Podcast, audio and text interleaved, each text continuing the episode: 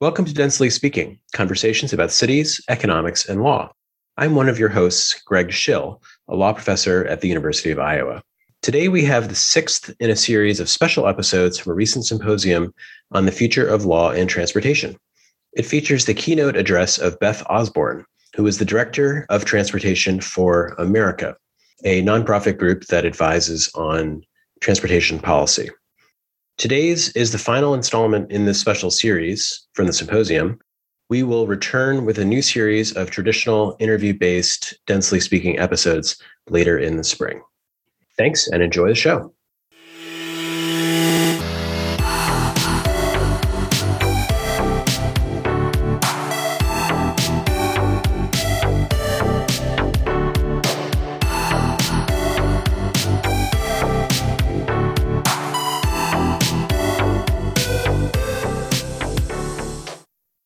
It's my pleasure to now introduce Beth Osborne, our first keynote speaker. Beth Osborne is the Director of Transportation for America, the transportation arm of Smart Growth America, which advocates for a transportation system that connects people to jobs and services by multiple modes of travel, no matter their financial means or physical abilities. She was previously at the U.S. Department of Transportation, where she served as the Deputy Assistant Secretary for Transportation Policy and then as acting assistant secretary of transportation policy. Before joining USDOT, Beth worked for Senator Tom Carper of Delaware as an advisor for transportation, as well as trade and labor policy. She also worked as the policy director for Smart Growth America and as legislative director for environmental policy at the Southern Governors Association. She began her career in Washington, D.C. in the House of Representatives, working as legislative assistant for Representative Ron Klink from the Pennsylvania 4th and as legislative director for Representative Brian Baird out of Washington State. Thanks so much, Beth, for joining us today. Oh, thank you so much for having me. I have really enjoyed the presentations before and would love to spend hours with each of the presenters talking more about what you said. I think a lot of what I'm going to talk about is going to touch on the issues that you raised and hopefully reinforce all of the incredible points that were made before now. The premise of what I would like to discuss is that the surface transportation program, both at the federal and state levels, is completely devoid of policy goals and thoughtful legal thinking at this point. The 1950s origin of the program persists and it's walled off from change because different elements of this program are protected at different levels, all the way from elected leadership down to career engineering and legal staff within the agencies. And it's going to take work coordinated at all levels to be able to make a change there.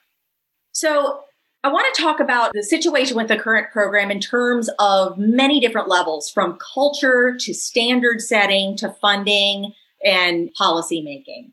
In its current form, the program is frankly founded on standards that you've heard today are known to have dangerous ramifications on tools that while they can spit out very precise results are often wildly inaccurate and goals that are often unattainable and are usually out of date. The program is frankly miles away from the general policy goals that we discuss today, like climate change, racial equity, economic development, affordability, access to opportunity, public health, or lowering the cost to the taxpayer. The underlying decisions and assumptions made in the early life of the program, sometimes with little regard for the environment and neighborhoods, and other times with explicit racist intentions, live on in our regulations, procedures, design standards, and performance goals. And they prevent us from addressing modern needs. So I want to talk a little bit about the beliefs, often unsupported by the facts, that continue to guide our decision making in the program. There's a belief that land use is inherently local, but the whole concept behind today's development patterns that have huge ramifications on the transportation system were actually developed and pushed out by the US Department of Commerce under Herbert Hoover in the 1920s. The federal action set the development patterns we have today that make it hard to do anything without a car and sets our transportation projects up to fail a lot of the time. But the feds are almost considered prohibited from fixing a problem that they help to create.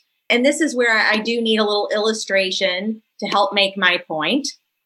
This is something that we worked on in a report we recently released called Driving Down Emissions that looks at the connection between the transportation system and CO2 emissions. And one thing we realized is a lot of people don't understand how land use impacts transportation policy.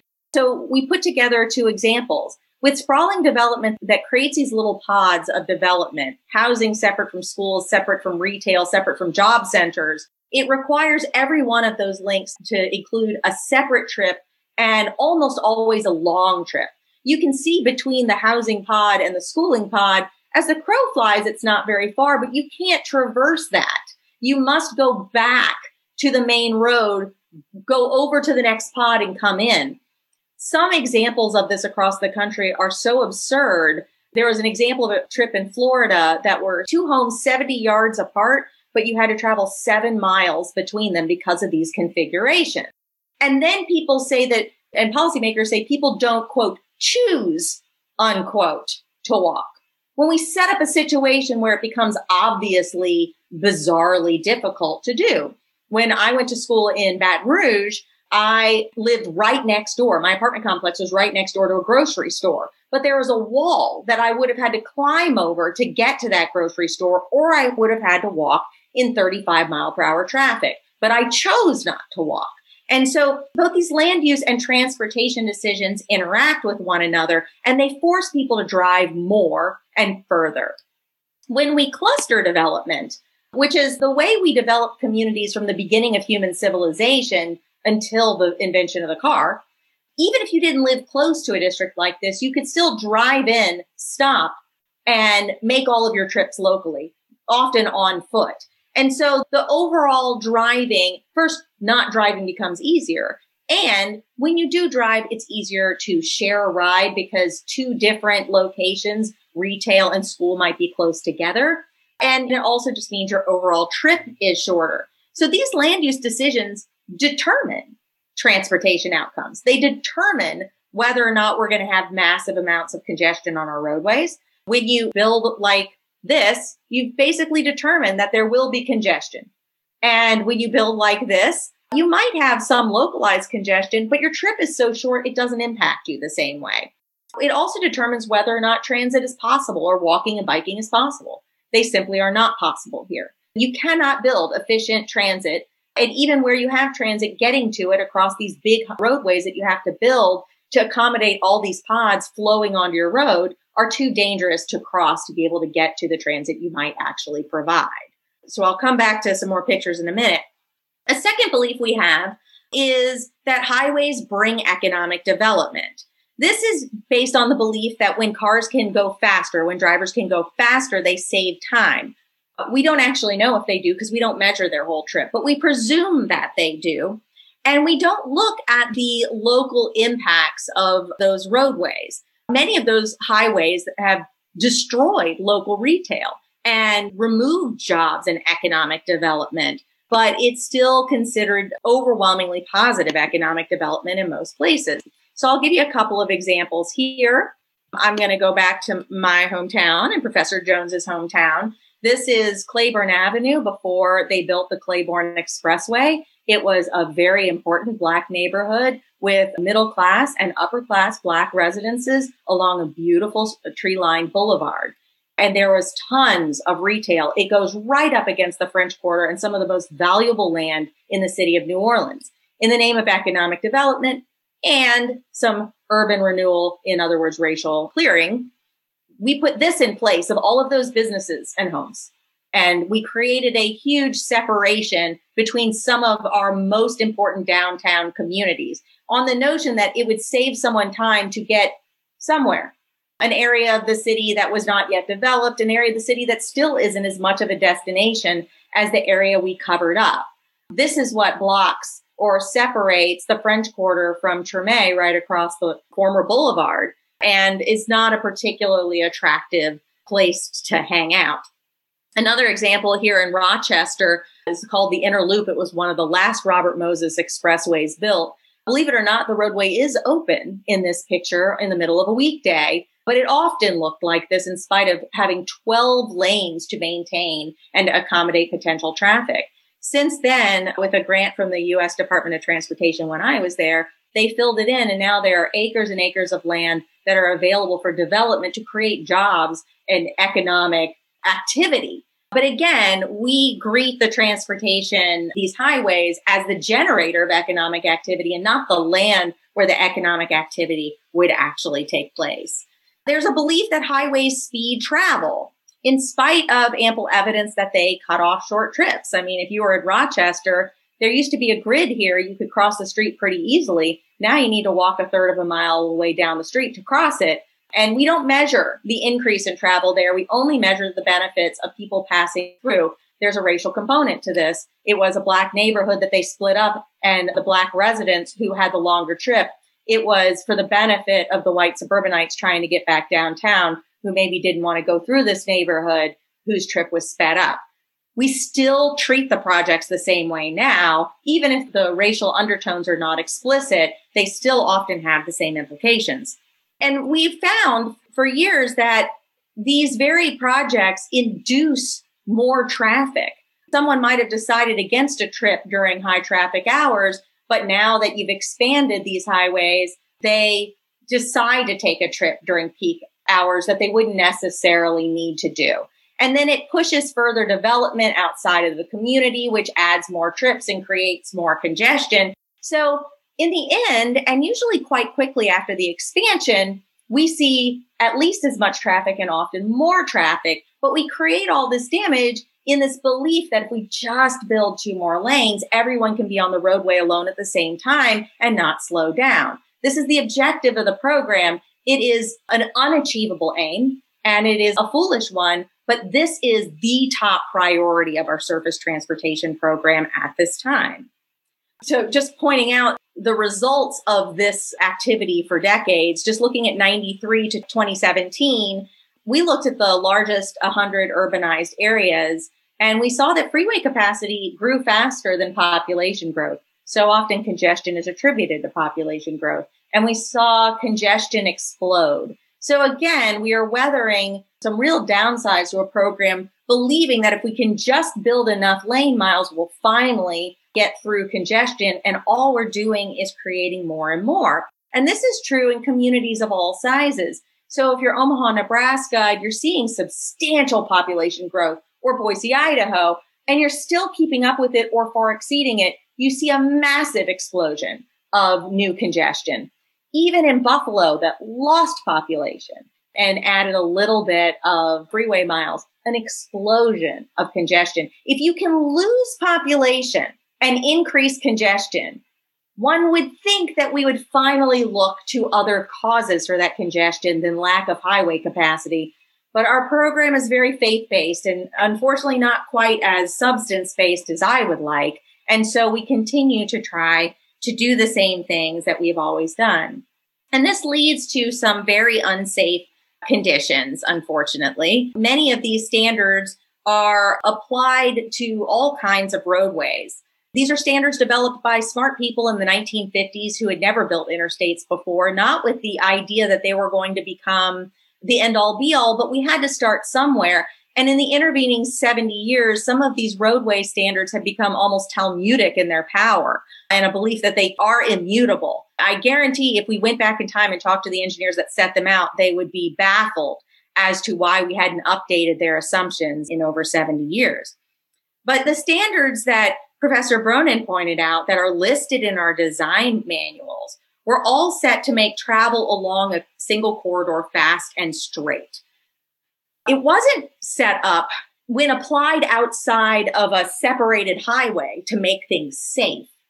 You can be fast and straight. If you want that to be safe as well, it can't be connected to development. It can't be in an area where people live or will travel potentially on foot. It can't be where there's going to be lights and crossings and, and driveways. But we've applied those same fast and straight standards to even those arterials that have all of those points of conflicts between intersections and driveways and pedestrians and bicyclists and transit riders. And when safety is considered in many of our roadway designs, it's discussed in terms of how congestion could encourage drivers to weave and how that weaving can result in crashes. It's not talked about in terms of a potential deadly crash with a non-driver. And that is partially because our primary road standard, which I won't go into in great detail, but could spend an hour talking about, which we call level of service, which is a measure of the fluidity and speed of car travel. It doesn't include anybody but the driver. And much of our modeling can't capture short trips by any mode. But particularly that's going to impact the pedestrian because pedestrians don't walk between zip codes very often. And our models don't know how to pick up a trip that is shorter than that. So when you apply these standards to our roadways, you bring those highway speeds into our communities and you inherently create something that encourages a behavior in the driver that is unsafe for the driver and anyone outside of a car. So I, would like to give an example, and there are many different examples I could get into, but one that particularly galls me is the slip lane. Now, a slip lane is something I think we all see. It's where the driver can slip through an intersection without stopping at a light and without having to slow down much. But as this GIF shows, what you often find in the middle of the slip lane is a crosswalk. So think about the design cues you are sending to the driver. At the same time, we're saying to the driver, here is a convenience for you to take a right at speed, but you better be able to stop quickly if there's a person in the crosswalk. That is fundamentally at odds. And yet this is in our design manuals as an acceptable and safe design. What makes this particularly galling to me is if you try to remove these or try to say they shouldn't be permitted, because they're in the design guides, they're considered fine and they're even backed by transportation agency lawyers that say as long as you follow the design manual, it's fine. This, by the way, would be my favorite retirement package is just to sue every jurisdiction for every single crash that occurs in one of these things and to start to make them rethink what it is they should be comfortable with, what the design manual tells them or what their logic should tell them. Also, this leads to a belief that most crashes are caused by human mistakes, driver error, something that is backed up by a study from the 1970s that claimed that 90% of crashes were created by human error. Now, look, 1970s is very modern for our program. The fact that it doesn't go back to the 40s is a step up, but it's been undermined by repeated studies since then. And yet this lives on, giving engineers and departments of transportation an excuse not to adjust. A very recent study showed that almost all human error is caused by design cues like this that are confusing or cause a mistake and therefore really should be a potential point of liability for the city. Additionally, these create a need for enforcement. So a roadway built like this communicates to the driver and drivers don't make there's two kinds of decisions you make. One that is for big decisions where you burn a lot of sugar and you burn a lot of energy making that decision. But 85% of our decision making is more automated. Otherwise, we'd be exhausted all the time. When we're on our roadway, we're making those more instinctive decisions. And on the roadway, it's in response to the design of the roadway. Humans are so responsive to design. And on this roadway, you've got free rein. It's, it's wide. It's straightforward. You can see way down the roadway. No reason to look to the side to see where that person might be coming from. You can just speed and you can mark this roadway any speed you want people are going to follow the speed that that design dictates, which is going to be 40 or 45 miles per hour. So I will go through neighborhoods where this will be marked 30. and no one's going it. I remember being on a roadway in Tampa, Florida in a mid-sized car where the posted speed was 45 miles per hour, but the actual speeds are so high, it shook my car when I pulled into the left-hand turn lane. There was a striped bike lane on the side of that roadway. And apparently the engineers thought that traffic that would shake a car wouldn't intimidate bicyclists not to ride there. But then they say that people, quote, choose not to ride their bike along such a road. I actually took a road like this well into Virginia recently, and the speed limit changed four times between 35 miles per hour and 55 miles per hour, and there was no change to the design whatsoever, all of which is completely backed up by our design guides. During COVID, without traffic to force people to go at a safe speed, they have been driving incredibly fast, sometimes at really excessive speeds because of the lack of traffic, which turns out to be one of our greatest safety protectors. This leads to a strong call for enforcement. And as my fellow Franklin alum, Professor Jones discussed, this is used disproportionately on people of color, particularly black drivers and black pedestrians who might cross mid block because it takes so long to find a crossing. And we don't need enforcement. We could just choose a design that tells people to go the speed you want them to go. We just choose not to. And our systems fear designing for the behavior we want more than designing for unsafe conditions. So from here, I kind of want to move into the other side of the equation, which is the role of the federal government and the relationship between the states and the feds. You know, the states began building the highways before the feds got involved, and their mission was to connect the nation by faster moving roads than the local roads and to pave the local roads. The federal role was to connect the cities by really high quality interstates. But now we don't have that mission or really any mission. The federal mission at this point is to to equitably distribute federal dollars to states to spend as they see fit, which is mostly to maintain and build more highways. They choose the design of projects. They choose for the most part what projects they pick. The federal programs are actually quite flexible in what sort of project you might build. In answer to a question that was asked earlier, really all federal dollars can be used for sidewalks. It's just one of many eligible expenses and it's never chosen by the states. And that's a game that's been played in the program when we sought reforms by adding eligibilities. Those eligibilities were just ignored for lack of priority. And I want to be clear that the feds require very little.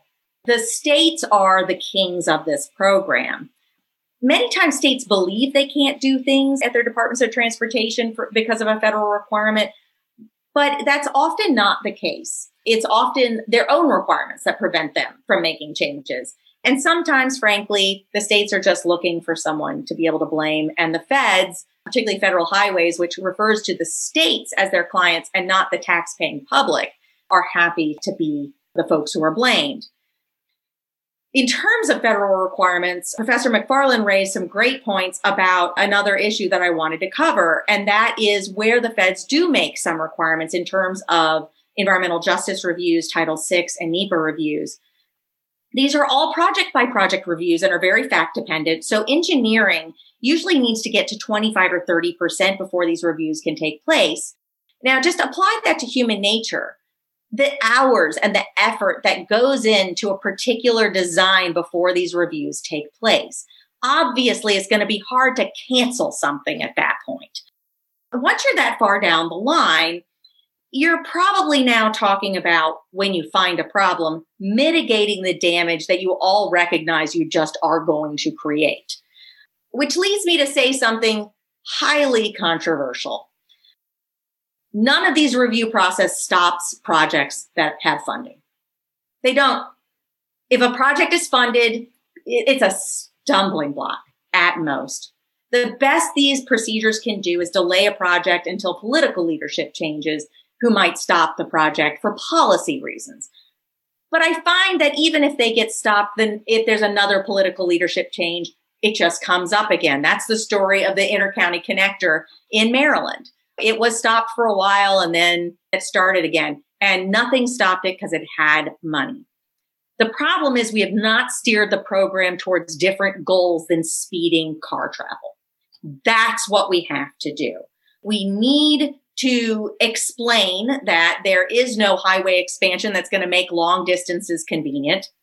And we need to also say it's not enough to wait on the courts to intervene at too late a date to get a tiny bit of relief for damage from a project that often comes with little benefit, but happens to be at the state's discretion.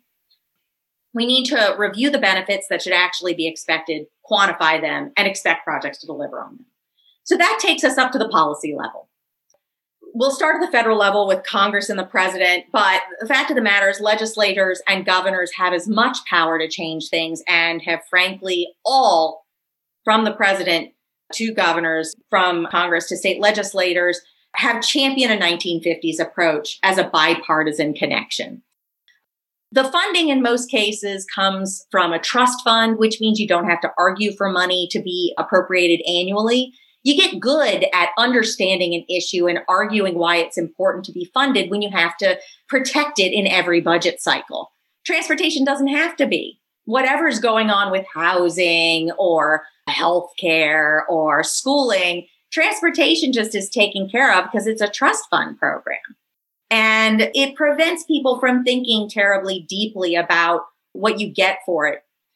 As a result, our current approach actually undermines both parties' priorities with very equal effect.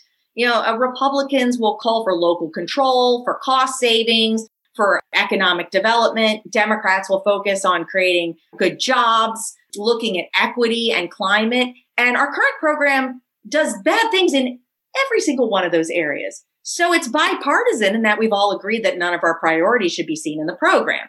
A bizarre outcome that seems to persist year after year. We really need to rechart the course of the program, and we can do this in a bipartisan way too. We just haven't tried. My organization talks a lot about taking a fix it first approach to our highways basically saying that before you build new things, you should be able to show that you can manage the existing system. Right now, we argue for more money to fix our crumbling roads and bridges every year, and yet we don't use that money to fix our crumbling roads and bridges. In many places, we're building new roads we know we can't afford while our existing system continues to crumble. This is something we can absolutely tackle with very modest policy changes. And it's been hugely popular. We publish a report called Repair Priorities that include folks all the way from US PIRG to taxpayers for common sense. We have libertarians and super progressive liberals all in agreement. And yet we haven't been able to get Congress to take it up or state legislators to take it up. That started to change, and I'll, I'll talk about that in a little bit. But it's not just enough to fix it first. Those pictures I showed you of interstates that have caused huge damage. And there's just as many arterials that create massive blockages from neighborhoods to for people to reach opportunity on the other side. We have to fix it better. We have to make particularly those arterial roadways much safer. If we want people to take transit, they need to be able to reach it without playing Frogger with their lives. They need to be able to walk short distances. My brother, who lives in Livingston Parish, right outside of Baton Rouge, there's a grocery store four blocks away. The only way he can get there is to walk in 45 mile per hour traffic or in a drainage ditch. And I will tell you in Louisiana, you find some interesting critters in those drainage ditches. But again, he chooses not to walk. Just ask the Department of Transportation and Development. But what we find is when we talk about safety, pedestrian safety is an incredibly bipartisan issue. We do direct technical assistance with localities, and that includes coastal cities, cities in the center of the country, rural areas, urban areas. We have conducted TA in several communities of 500 to 5,000 in tribal communities and in some of the biggest cities in the country. They're all looking for ways to do this, and we can do that. There's also something we're working on to fix it better to evaluate the whole system in terms of CO2 emissions, something that could easily be done and was actually put in a regulation before it was repealed by the current administration, but also to measure access. In the 1950s, when we created our system, we didn't know how to measure full trips. We do now. And so we can measure all trips potentially from every household by all modes of travel. And in doing so, can figure out if we're creating a system that is uh, supported both for white collar and upper class people going to center cities and also people going to more shift type work and to minority communities who are often ignored by our program. So these sorts of reforms were seen in the House bill, which was a huge change, quite frankly, from any reauthorization we've seen before, with a fix it first introduced by a Tea Party Republican and a progressive Democrat and adopted by unanimous consent. And access to jobs and services being included as a required measurement. The Senate, on the other hand, passed a bipartisan bill to do nothing to update the program.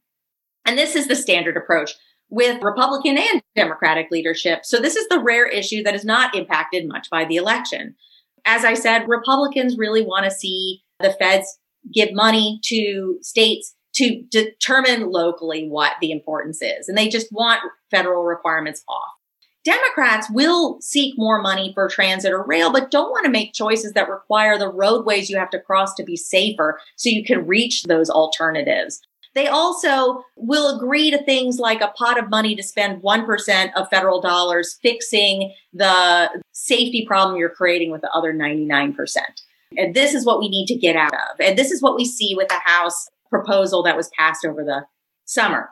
I will also uh, just mention before I conclude that the House has done some exciting things. We're expecting to see something offered by Representative Chuy Garcia from Chicago to push for transit parity, to say that transit should get as much money from the federal government as highways, especially now that we don't have a user fee based system. We are collecting general funds from across the board to pay for the transportation system. So these are really exciting issues that are kind of pushing us to rethink transportation. But like I said at the beginning, we really do need a system where we are tackling it from the policy level at the top and working with the engineers within the agency to give them the tools and the opportunity to make changes at the design level as well. And we also need to recognize that our roadway system is developed on a multi jurisdictional level. So even within one city, you have roads owned by the state, the county, and the city, and they all need to be on the same page to create a network that everyone can use and understand. And so this is going to take a collaboration between those working at the policy level like me, lawyers on the ground, engineers within the agencies and across the spectrum of governmental structures, which is no easy task. But I think just forcing people to consider the ramifications of the poor decisions we've been making can get us a lot of the way. And that's where I'll stop. Great. Well, thanks so much, Beth. That was a fantastic, fantastic tour de force. We have time now for some questions. I want to briefly acknowledge a couple of questions that have come up in the Q&A. Now, these are kind of in the weeds legal questions about how to kind of get around this problem of compliance as a defense.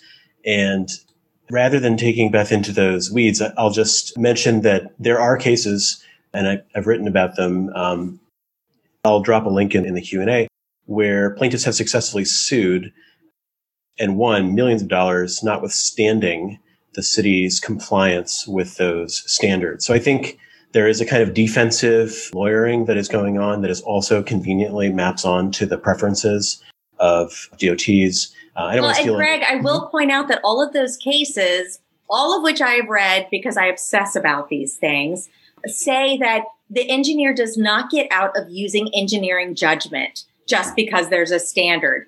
But these lawsuits are being applied to the cities that are already trying to rectify the problems and not being applied elsewhere. I hate to be in this world where we're trying to generate fear, but we kind of need to, to force people to try to do something different than what they're comfortable doing. Right now, if you're an engineer who really wants to narrow lanes to create a tighter feel for the driver so they want to drive slower, they have to go through an 18 to 24 month exemption process. And they will be dinged in their performance review for having done that.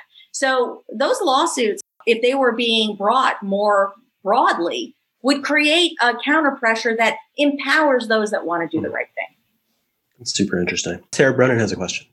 This is a great talk. There's lots of issues here. I just wanted to focus on one of the things you said, which is transportation policy is land use policy and, you know, vice versa. And you know what I'm thinking about right now is this question of zoning. And so, you know, zoning has been in the news recently on, for a lot of different reasons, but in part because of its equity implications. But if you look at transportation and how that links, it's obviously a big link. And we're starting right now in Connecticut. This it's called Desegregate Connecticut, but it's essentially a statewide zoning reform effort. I'll put a link to that in the chat too. And what we're finding is that even though we have transit oriented development and caps on minimum parking in our platform, it takes so long to explain that. It's very hard for people to understand. So I guess my question for you is how do you help connect people at the statewide and local levels who need to fix the, the land use side of things with the issues that are real? And I should say too, I accept your set of facts, I guess, in an era where facts are questionable. Your facts are the right facts. And, and until people understand that, we'll never get anywhere. That is an amazing question. And I wish I had time to go through all that is made possible by measuring access to jobs and services. We basically have come up with a way to quantify a lot of the very quality of life things that we've been seeking and I've worked with engineers that say, I want to build the sort of community you're talking about, but I'm an engineer and I can't build to something that I'll know it when I see it. I actually need a number. And so we've been using GIS technology and all kinds of things from congestion data and maps and, but also the GTFS feeds for transit service and some proxies for walking and biking to determine how many places you can arrive at within a certain period of time. So congestion's in it, but congestion is just one of about 20 things impacting your ability to get somewhere. The way we measure transportation right now, if you drive at speed in circles, that's success. You never need to arrive. But if you go in stop and go traffic for four minutes, that's a failure because it was stop and go. So it's just this weird system. But the beautiful thing about measuring access is it gets at the land use side and how transportation and land use interact. So one of the solutions to lack of access is to move the thing you need closer and you can figure out the benefit cost comparison of a $10 million roadway expansion versus putting a grocery store in your neighborhood.